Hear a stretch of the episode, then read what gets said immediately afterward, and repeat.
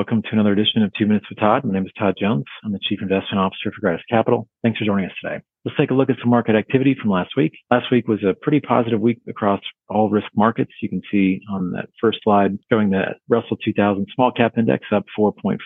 That's actually first week in a number of weeks we've noticed that the Russell 2000 is leading the market higher, although substantially behind the S&P for the year. S&P was up 3.2%. International stocks were up 1.7%, so substantially behind S&P 500. Commodities were up 1.02%, and the bond market was up 0.62%.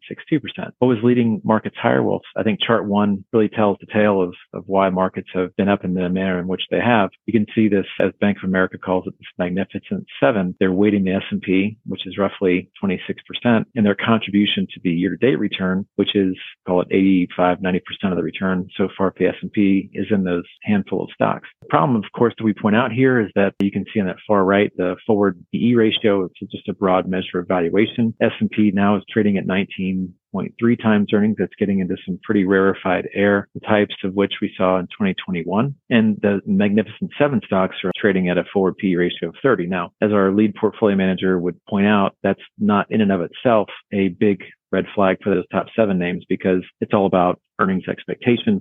And he gives the example of NVIDIA going maybe a 3x in earnings versus what the expectation was at the beginning of this year. But that notwithstanding, you can see the S&P 493 trade at a multiple 16 times earnings. That's about the average of what the S&P typically trades at. So we do have this real big tale of two cities right now that we've highlighted. And I think that just does present some risk, because any adjustment to the top seven by way of earnings profile or outlook is going to be really meaningfully felt in the S&P return. On the positive side, however, I did want to point out that it does appear that public real estate, these are REITs, are finding a bit of a floor here with some pretty firm trading. And the way we're proxying that is either through the S&P REIT index, that's that orange line, or what I'm calling the Gratus Office Index. You can look in the disclosures to see how that's structured, but it's basically the top, I think it's seven REITs in the office space. There was no ETF for office REITs, so I figured we just create one and try to display performance that way. What you can see here is the office REIT index. That's down over the last 12 months, roughly 50%. That's a pretty steep decline across any asset class. But I think more importantly, the office sector within the REIT index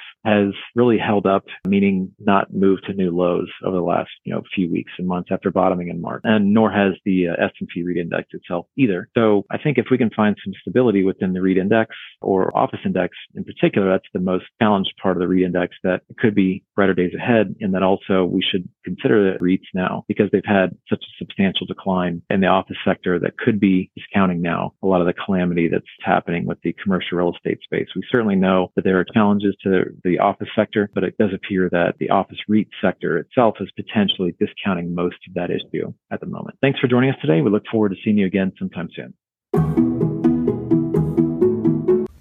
All price references and market forecasts correspond to the date of this recording. The information contained does not constitute research or recommendation from Gratus Capital to the listener. Gratus Capital is not providing any financial, economic, legal, accounting, or tax advice or recommendations in this podcast. In addition, the receipt of this podcast by any listener is not to be taken as constituting the giving of investment advice by Gratus Capital to that listener.